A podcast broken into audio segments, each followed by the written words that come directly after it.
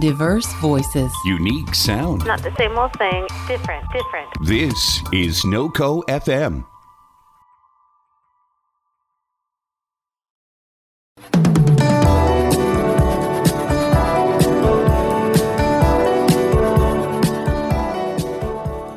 Dreams really do come true. And Cindy Sarai has been helping people make dreams come true for over 27 years. Cindy Sarai is the founder and executive director for Adoption Dreams Come True, a nonprofit domestic adoption agency based in Fort Collins, Colorado. With over 28 years in the field of social work and in the adoption arena, her passion is clear. Her belief that every child deserves a home that is loving, safe, and permanent is the foundation of the work her agency does for birth parents, adoptive parents, and children. As a result of her focus, Cindy has been a part of over 500 placements of children into permanent, happy homes. Cindy Sarai is someone who lives her dreams, and she lives her passion, which is to help other people make connections, find deeper happiness, and truly make their dreams come true. This is The Spark. I'm your host, Stephanie James. I'm here in the studio with Cindy Sarai from Adoption Dreams Come True, a nonprofit domestic adoption agency based here in Fort Collins, Colorado. Welcome, Cindy, to the Spark. Thanks for having me. I'm excited. So, I was doing a little research um, online about the agency, and it was founded in 2005. What inspired you to start the agency? You know, it's interesting because I feel like um, it happened to me. It wasn't the other way around. Like I started my career was um early on I I want I knew I wanted to be a social worker, but to be honest, it was the classes I could pass in college. And you know, I always had a passion for people, but I was doing really well in those classes, and maybe because I was passionate about it. So by the time I graduated, um, my first job was in actual child protection. And I met a woman uh, when I was working in child protection in Glenwood Springs, and she was opening an adoption agency. We were both we're both kind of a little odd, I would say. You know, I just that's my one of my favorite parts about me is that I just kind of draw myself to all kinds of interesting people anyway, the woman I met was opening an adoption agency. And years, years later, I had moved on from Glenwood Springs. I'd worked in the county for a while. And I had decided to stop my job um, and go to work for a dentist because I needed some crowns, which is really funny because I, I just didn't have the money to get my teeth fixed. So I thought, well, it's time for a break. I'm going to go get my teeth fixed. So I managed a dental clinic while I was there, she called me and said, Is there a chance you could go meet a birth mother for me and do some counseling um, in Boulder? And I said, Well, I'm not really sure if I I know what I'm doing, but sure. So she sent me some information and I packed up my stuff and went to Boulder. And I ended up helping a woman place her baby. She was from Morocco. And it was my gotcha moment. She didn't speak any English, so I had to get an interpreter. And I met her um, in a very vulnerable spot. And we just ended up talking about why she wasn't able to um, parent her child. And so what happened as a result of that is she would have been exiled from her country and her family. And she wanted her baby to have a better life. So I ended up placing the baby and helping her throughout the next course of three months. During that time, I just realized I loved what I was doing and I didn't um, make much money doing it, but I enjoyed helping her out on occasion. And at one point, she had decided that um, she'd like me to work a little bit more. And she said, Is there a chance you would do some work from that side of the slope? She lived over on the other, on the western side of the slope. So I said yes all the time while working for this dental office. And ironically, not the dentist that I worked for, but the um, dentist within the office, he said, hey kid, you really love this. Why don't you go live your passion? And I said, you mean just adoptions? And he said, yeah. He said, I'll give you some money to quit your job. I'm going to help you succeed. If you want the money, I'm going to help you. Well, I was overwhelmed and I was excited, but I was nervous and I said, I won't take the money, but if I need to eat, I'm calling you. So I quit my job and I actually delivered papers, worked in a bar, did whatever I could to kind of supplement my income while I helped this woman, and her agency was called Littlest Angels. Um, so I got to work for the adoption agency for her for since 1997. So she asked me if I uh, wanted to open my own agency. And I said, I don't know how to open my own agency. She said, Well, I'm closing mine and it's gotten too big. So I'm going to let you go back to school. And when you graduate, I want you to jump out of this nest and fly. So that's what I did. I went to grad school and with no money in my pocket and no business experience, I opened Adoption Dreams Come True with a woman named Emily Watson. She was in my grad school.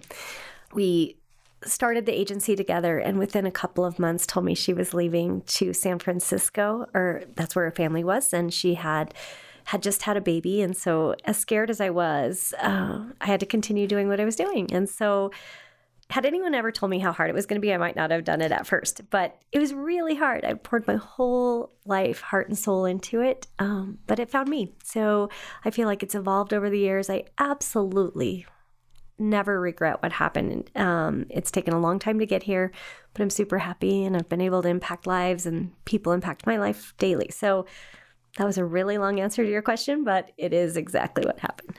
Well, it's it, actually you you answered even my second question, which was going to be just tell me about the journey, you know, and and so it's just th- this adoption dreams come true couldn't be a better title for the agency. Um, it's other people's dreams come true, and it's also yours. Yeah. Did you open it originally then in Fort Collins? I did. What we did is I'm based in Fort Collins, but I have satellite presences throughout the state of Colorado because here my agency works really well because I have a huge volunteer following and board members and community support. But I get babies and families from all over the state. So over time, I've created some satellite presences, which is really a way to practice venues, other venues. So uh, I work in Steamboat, Salida, Telluride, Colorado Springs, Denver, anywhere, Grand Junction, pretty much ever, across the state. So one minute, sometimes in the mornings, I'm in Grand Junction, and the next day I'm in La Junta. So birth parents and adoptive parents all over the state. But my main hub here is in Fort Collins. And how many babies since then have you placed? You know, I've, I didn't really count from when I started Adoption Dreams. I kind of count time in the game, if that makes sense. So, as a social worker, because where I started in um, the Department of Social Services, I also placed babies there. All the way through my career, I would say I'm now in upwards of 600 babies. That is fantastic. Yeah, super fun. What is your mission at Adoption Dreams Come True? I always to create a happy, healthy, permanent home for children. And sometimes that means an adoption plan, and sometimes that means supporting a birth parent around getting resources and making that happen for herself. Um, I feel like I'm not attached to the outcome of my cases. I'm just attached to the children and seeing that they have a happy, healthy home. So my mission is always to make that sure that that happens, that it's a permanent one, and that they get all the love that they can get. I feel like uh, I've been supported by the community in a way that has allowed me to be quality versus quantity. I get a lot of fundraising, I get a lot of support from people. So it helps me spend a lot of time with clients. I keep a small clientele on the adoptive side, and then the birth parent side is unlimited. Sometimes I work with 50 moms in a year, but only 12 of those might do an adoption, but everything they get is free. So, counseling, support, resources, anything I can do to help them either make that loving choice to put their child's needs before the want of their heart, I think is an amazing process to watch and watching them choose their child, whatever that is, whether it's parenting or adoption. So, um, our mission is to just make sure kids are happy and healthy. What beliefs of yours drive this operation? That's a great question, actually, because for me, uh, Adoption Dreams is all about what I wanted my agency to look like. And the way I made that happen was I initially went out to a bunch of adoption agencies and I pretended either to be a birth parent, an adoptive parent, a same sex parent, a biracial couple, a married couple, a single woman. And I pretended to be something different in every agency, um, which later in life I would see people at meetings and they would say, How do we know you? And I was like, Well, I was a birth mom at your agency. Um, and I pretend birth mom. pretend birth mom, yeah. So what I would do is just kind of see what felt right. And then I kind of took the best of all of those and brought it to my own. I always wanted my agency to be something that felt comfortable for everyone. I feel like I don't fit in anyone's box. And I think that I didn't want anyone to feel like they had to fit in a box or that everything was just one way. So I've built a lot of my agency around just wanting people to have a safe haven. So I'm not faith based, I'm not government funded. I work with all races, religions, sexual orientation. So I feel like my agency encompasses of who I want to be. It's just open to people and open to life and people walk in my door. There's not one person that walks in my door that's really happy. They either come in because they're sad because they don't have children and don't have a way to have children, or they come in because they find themselves with an unplanned pregnancy. So there's not this like joyous moment when people walk through my door. But by the time we're done, we get to a place of joy, and someone's joy comes from someone's pain. But we always work through that in such a, a great way. I feel like at the end, we make families in all the right ways. So, and you know, I think one of the things that that is kind of a misconception about adoption. I think people don't really know the process. You know, it's kind of like they think. I, I think a lot of people have the misconception that you go in and you fill out some papers and then somebody hands you a baby and, and that's it. So I know that there's a lot, a lot of work um, in the trenches yeah. behind that. And and can you speak to that a little bit about just what the process is like? There's two for sure. So the adopting side, um, there's a licensing process. So they come in, and I always say it's so hard because you go from zero to intimate in like ten seconds because I you're asking me to qualify you to be parents. So I'm looking at your background. So we do background checks, CBI, FBI, child abuse registries, sex offender registries. We look at your finances. We know everything about you from your finances to your sex life, which is I'm a stranger. And so that happens in a matter of days.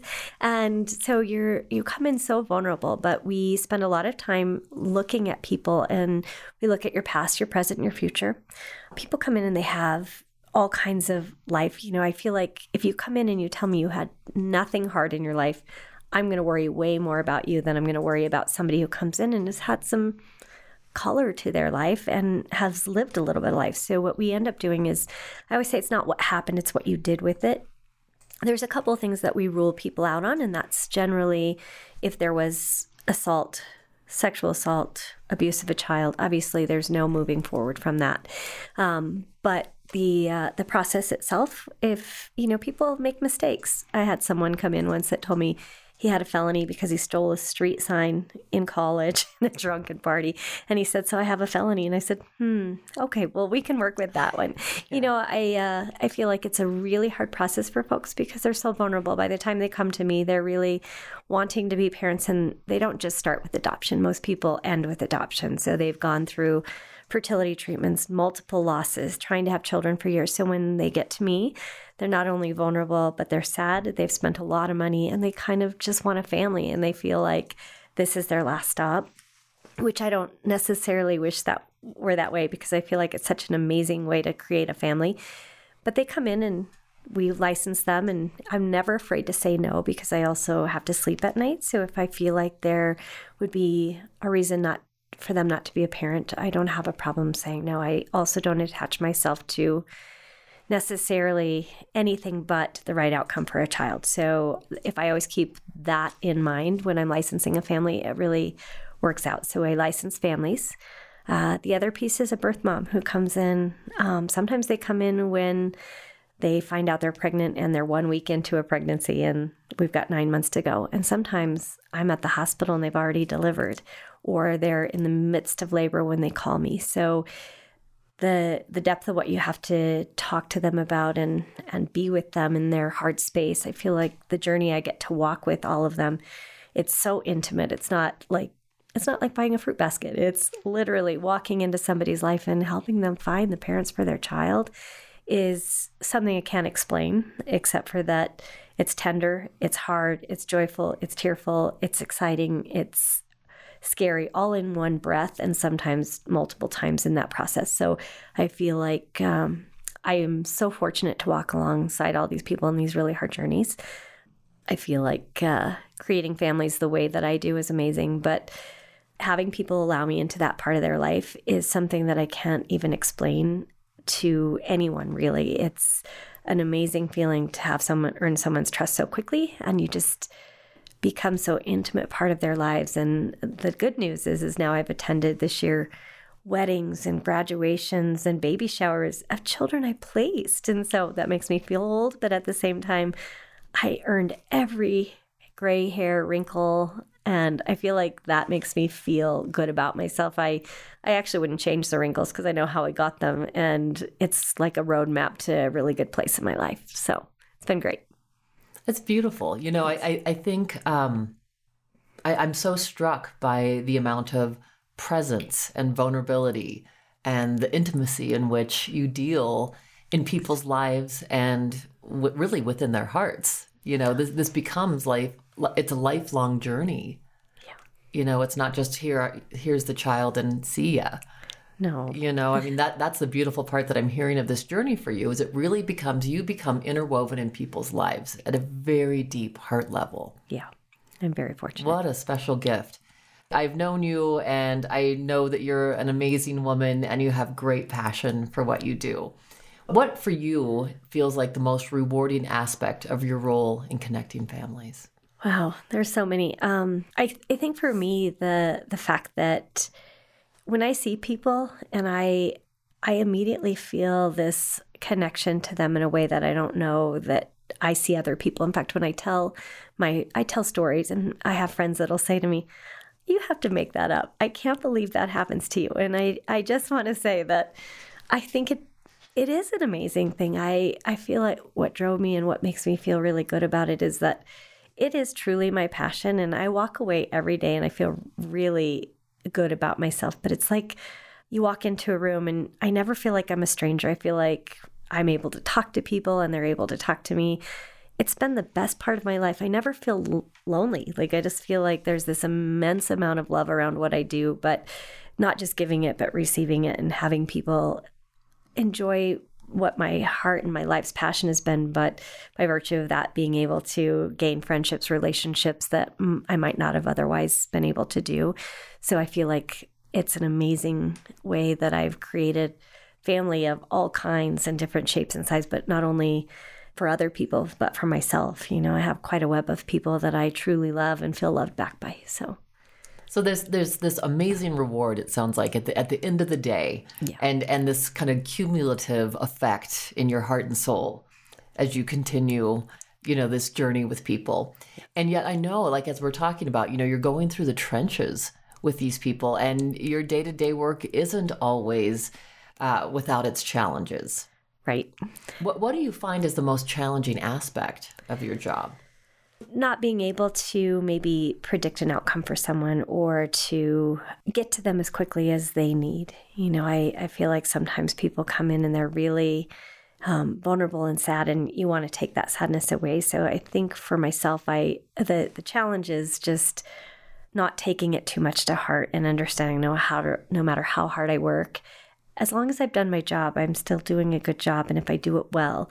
But you can't help but not have your heart be in that. So my heart gets broken a lot, you know, but I also feel like over the years, without that, if I just got up and mechanically worked through my day, I don't think I would ever be good at what I do. And so I am grateful for the heartbreak. I'm grateful for all the moments that I get to see and be alongside people, but it doesn't go without creating scars for myself. You know, you watch somebody in deep pain and um, vulnerability like that, and it's hard to sometimes shake off. But there's also this part of me that knows I've always done the best I can do, and as long as I do that, I I will be okay. But there are days when it's it's super hard and there's no way of planning my life either. You know, babies come when babies come. So in fact, as I was coming to this interview, I got a phone call and um, luckily they are able to wait a little while for me to go. But literally I just drop what I'm doing and I go. And I've gotten better at doing that. When I first started, I think that I would get disappointed and if I had a plan or I was going somewhere and I had to stop what I was doing. And now I'm just like, no, this is how life works. And there's nothing better than the end result of what I'm doing if I help them get through their process. So, but it is a challenge. What do you do to decompress, or what do you do when you've had some of those rough days? I laugh. I find a friend. I laugh. I travel. Um, I celebrate the small moments. I do things that uh, I love to hike. I love to be with my dog. I like to be outside. But I do have a great network of friends and family and really that's my everything. They they support me, they build me up, and laughter is my favorite thing. So I find a way to laugh in every day, even when it's hard, because that's kind of like my elixir of life, I would say. So making something funny out of just little things in my day are, are pretty great. Well, and I know just how important that is. You know, having a clinical practice myself and knowing that all day long I've got people that are coming in, and, and you and I have, have spoken about this. We're, we're very similar in the fact that people don't usually walk into my office really happy either. Right. And so it's important how we're programming, if you will, our mornings and taking care of ourselves as well at the end of the day. Yeah. So I remember a time when every morning I would listen to comedy radio. That's a great idea.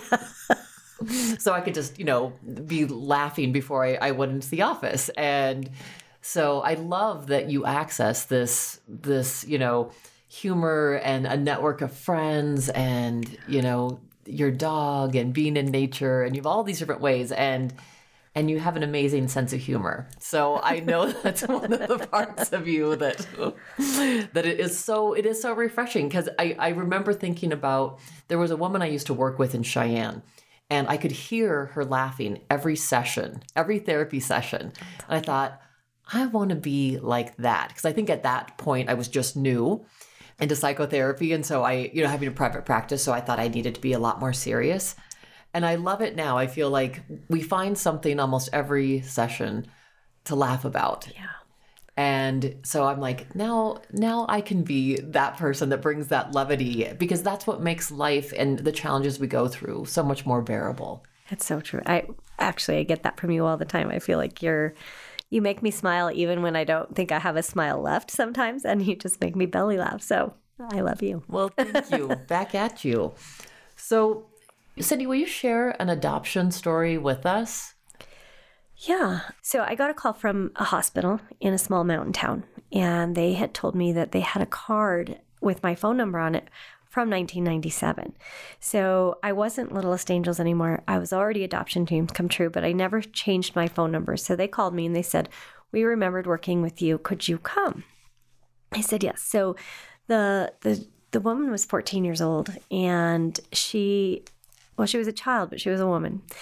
Very scared, coming from a family that culturally might have had a hard time with her doing an adoption, but she kind of felt like she needed to do this for her. And at that age, you would think I would have to call a parent, but you don't. Um, as long as they're able and capable to make that decision and understand what they're doing, they get the right to choose not to call their family. So she had told her family that she had abdominal pains and she was in the ER and she really just had had a baby. Her family wanted to come visit, so we moved her from the birthing ward to a different ward so it would look like she was there just for monitoring of her abdominal pains. It was heartbreaking to watch her not be able to tell her family at the time, but she I think she did it out of protection for them because she felt like they wouldn't be able to let her make that decision, and she knew what was in the best interest of her child, even at 14. So I got to stay with her and spend a lot of time with her at the hospital. Ultimately, we placed her baby. And once she had gotten through that process of placing baby and the adoption was final, she asked me to be part of telling her parents. So we told her parents, and they were really sad that she didn't feel like she could come to them, but they ultimately were supportive and she has a great relationship with her adoptive family. They see each other a couple times a year. She now is older and has um, other children, and she stays in touch with the adoptive family. But more importantly, too, we stay in touch, and I'll always remember her in ways that I. I just remember thinking she's 14 and she's making a decision that no one should have to make at 14, let alone any age. But 14, you're still growing and healing. But the amount of love she had for that child, and knowing at that time that was the best thing that she could ever do for that child, is something I'll never forget. And watching her be sad and also be grateful. We've had great conversations, and as she's grown into a young woman and now having a career, I I visit her often, and it's been an amazing thing to watch her grow. And she always is grateful for the time we spent together, but more importantly, for the life she was able to give her child. It's something that, uh, you know, I, I meet people in all ages and stages of their life, but the semblance of mind she had and the semblance of heart to do what she did at that age is amazing. All birth parents are amazing. They make a choice to to do things for their child um, for the best interest of their child, but I can't make that. De- I couldn't make that decision at 50 as well as she did at 14. So, you know, you you meet people that are amazing all the time and amazing ways that you don't know how amazing they are. And I know you get to meet I listen to your podcast all the time. You meet these amazing people, and I don't necessarily get to share that with the world the way that you get to share that with the world, but I feel like I get to meet amazing people every day too, and they're different. You know, I uh, I look at her now and I've watched her grow and I watch the parent she's become um, and the the ability to to be who she is and the strength she draws from what she she did is amazing. So yeah, I think that's one that sticks in my head really really well. So. Well, and what a gift that you travel throughout this lifetime and continue to be in touch with her so that you don't just end the relationship when the adoption's over. No, we. Um, that's one of the things my agency. That was one of the things I wanted the agency to do is um, give lifetime free counseling. So they come back from years past to talk to me. I've also helped a lot of birth moms that maybe didn't get the right counseling that they needed through other agencies. And on my website, there's some videos of folks that I've helped, but one of them in particular, she had given up a child um, in an adoption plan to a family in California she told me she had counseling over the phone and that she really needed help. So, fast and furiously, we started to work together. And a couple years later, she has asked to, she did one of my videos. She comes in and she donates her time. She's pretty amazing. And she always says, I just, I know that I wasn't your birth mom. And I said, "It doesn't matter to me. So we do free counseling, and I have birth parents that I've known for now 27 years. So it's pretty amazing. Here's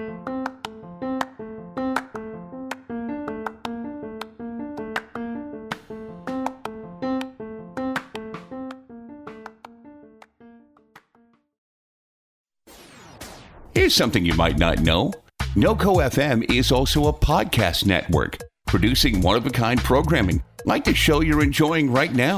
We have talk shows, original comedy, music shows curated by real people, and a lot more. So, if you like what you're hearing, make NoCo FM a part of your day and tell your friends. Remember, that's www.noco.fm.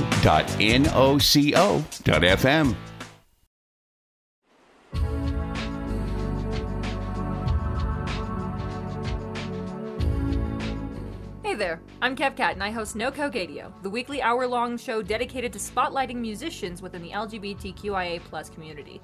You can listen to the show every Friday night at 7 p.m. Mountain Standard Time at NoCo FM. That's N-O-C-O dot FM.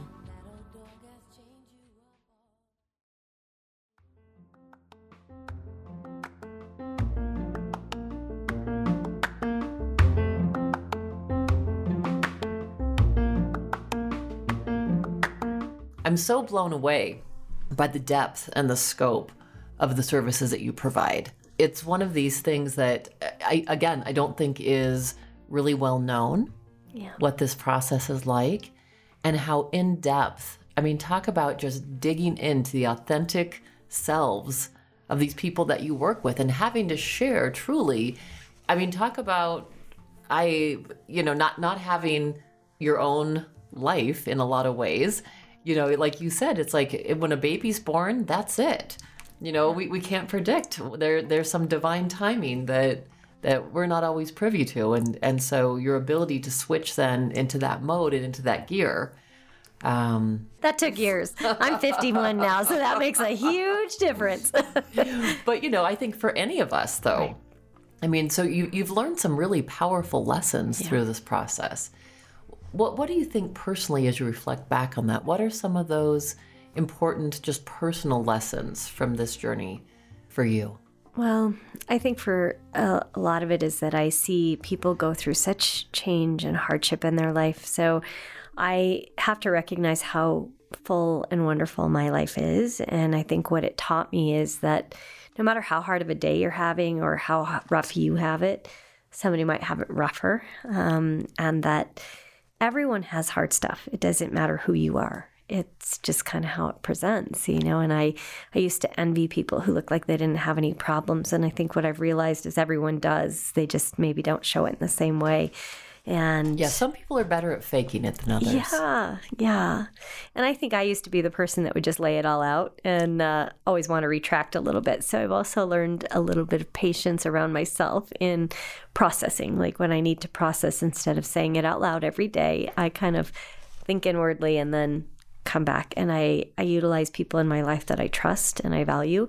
I've learned I don't have to do this by myself. That is one of the big things with my agency that I'm successful not because I'm great at what I do. I mean, I think I'm good at what I do for sure, but I think the best quality I have is that I have the ability to rally great people around me. So, you know, every step I've made has been with the push or a nudge of somebody important in my life or someone who believed what I was doing was important and that I could ask for help if I needed it.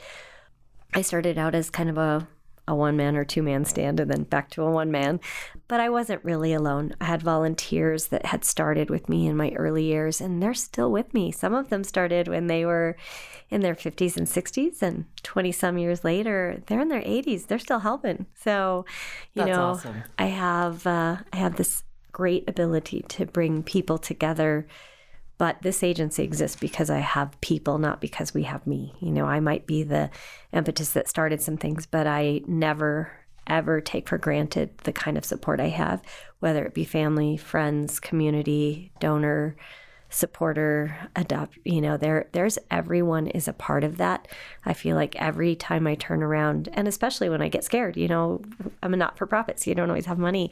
I remember being scared and then at one point I just woke up and I thought, why am I scared? Because it always comes. The money always comes. Um, so I've learned just to kind of live life a little bit and just know that I can't predict the outcome. So attaching myself to the guarantee of a predictable outcome is not something that I can do. So I don't. I also know that when I see something in someone, I just grab on and see if it if we're a connection and it helps in everything I do. So I get I create great friendships, great relationships. That's how I met you.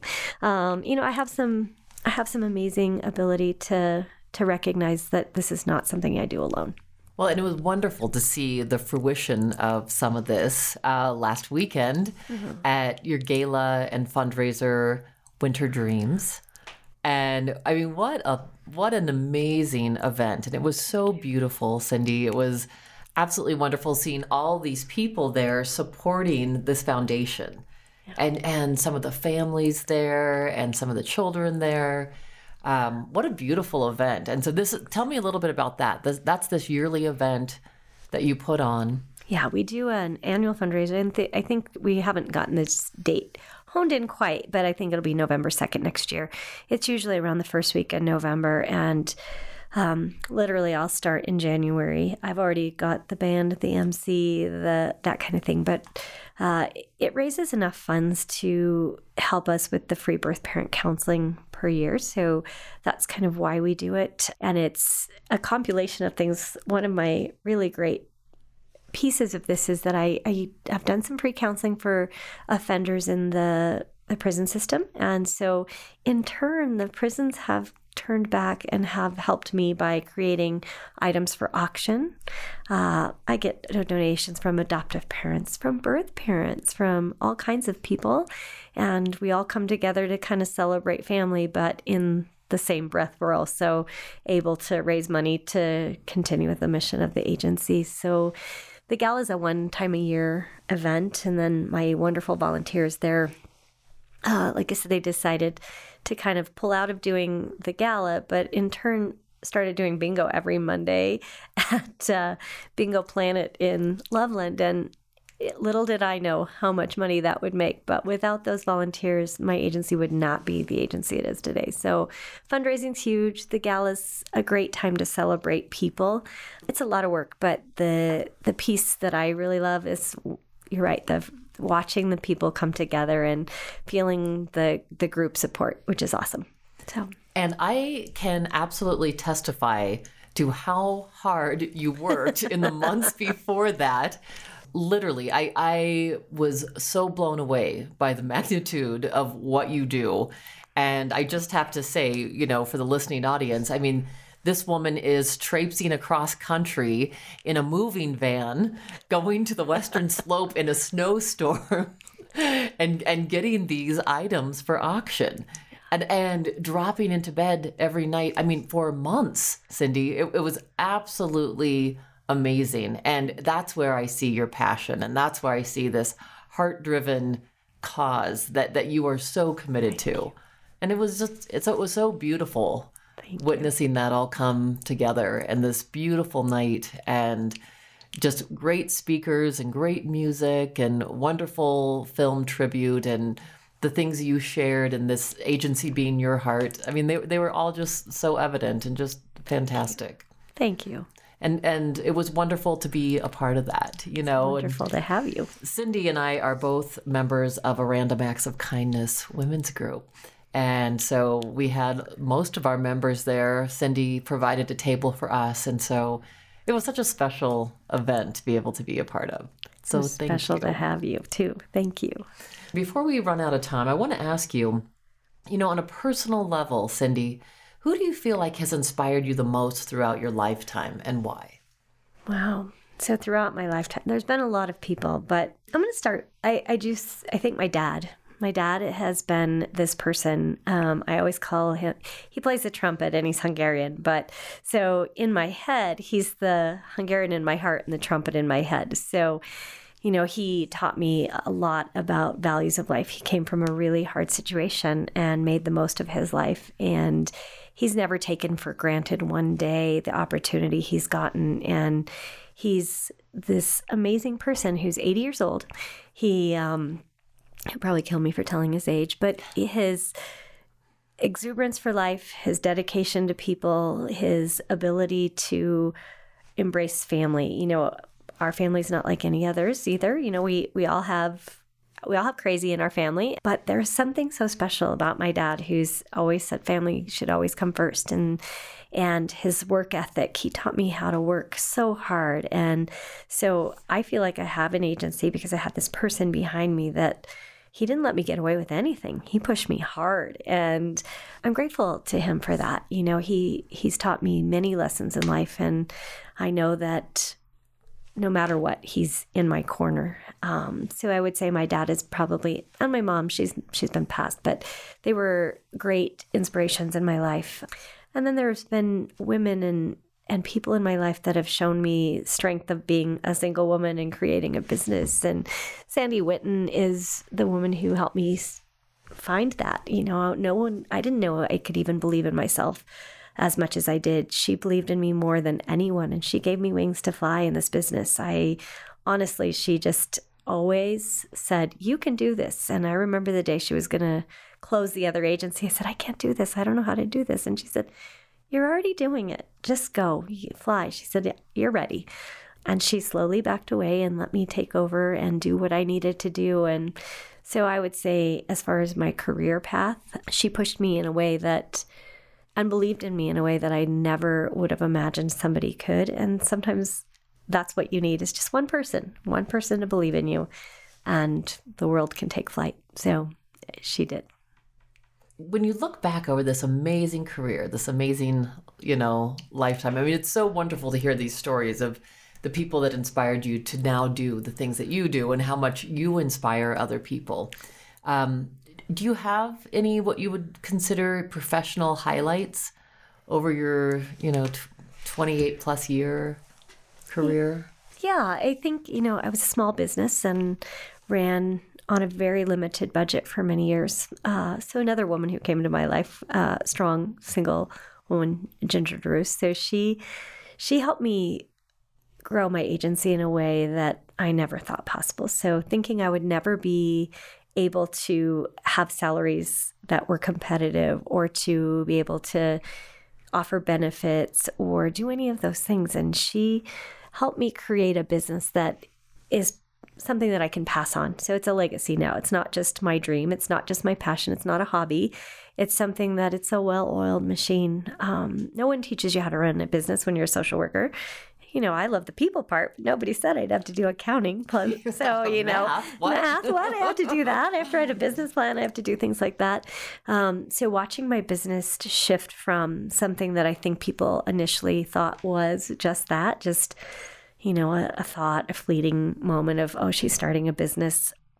It's a real business. I feel like feeling very arrived. I walk into places and people say, Oh, I know who you are. I know your adoption dreams. You're Cindy from Adoption Dreams you know, I don't care about the recognition, but it's really nice to have people know who my agency is and that I get chosen because of my reputation. So just having arrived as, you know, I, my face says I'm 51, but my heart and my anxiousness around starting a new business is still fresh. Like it feels like it's still new. And here I am, you know, years later, um, I still feel like I'm young in this business, but watching someone respond to me or being asked to be on a radio show. Like, I, I've listened to your podcast, so I honored to be here because I feel like you're putting me next to people that I I don't know if I feel like I belong next to, but I'm so grateful for the opportunity and I I'd say those are things that in your career you you kind of hope that somebody else sees you for what you're doing and and that sees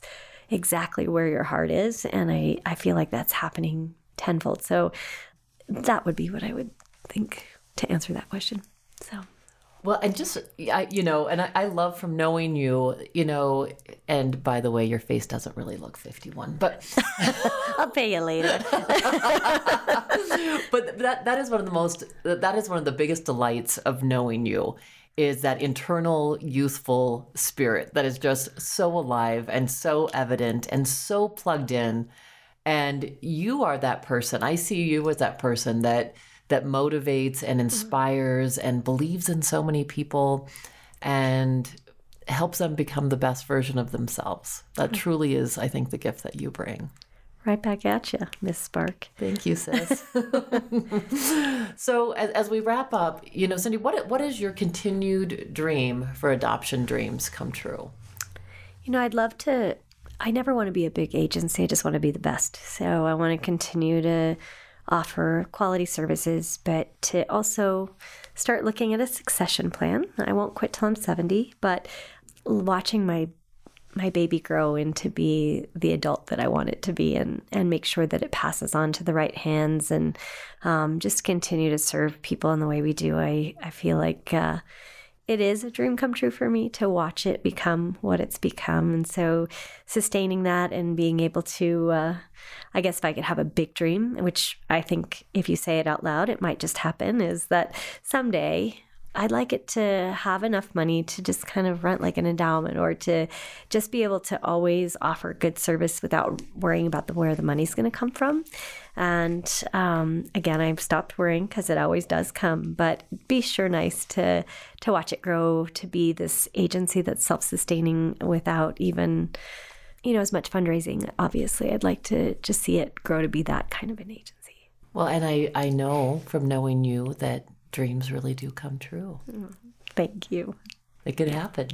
So, how can people donate to this wonderful, amazing foundation? How can they contribute? They can uh, call the office and we can do it via credit card over the phone. They can. There is a, a link on my website that is called ClickBid, um, and I. If you have trouble donating, you can just call the office and we'll happily help you. You can also go to bingo on Monday. Um, you can send a check to the office. Um, what is the website, Cindy? The website is adoptiondreams.org. And there's lots of um, testimonials and family f- stories like the one you saw at the video or the video at the auction. So if people want to see a little bit about what we do, there's stuff there for that. Well, Cindy, thank you so much for thank being you. here. I mean, what a delight to have you. And it was great to be here. Thank Thanks. you.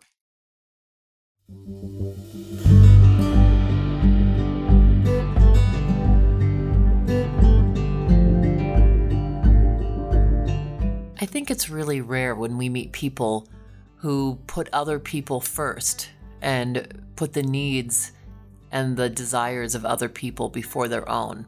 That has been my experience in my interview with Cindy Sarai, and in knowing her and her work. She has gone the extra mile over and over again to help other people's dreams come true. And along the way, while doing that, has also fulfilled her own dreams. Cindy is that kind of person who inspires others to become the best version of themselves.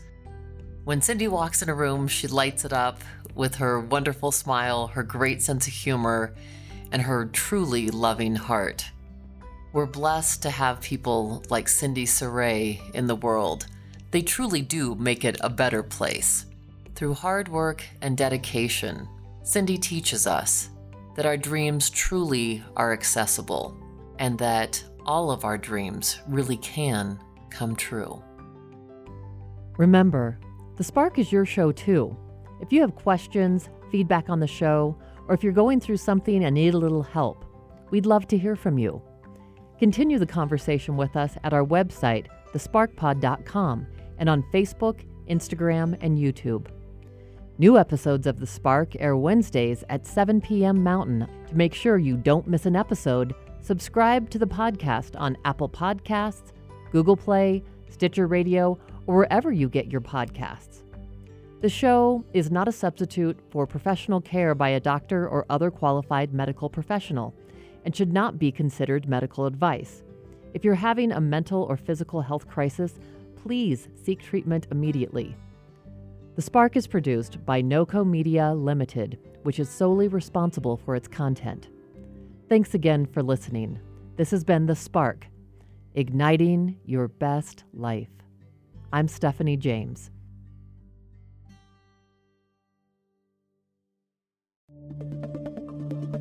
This has been a production of NOCO FM.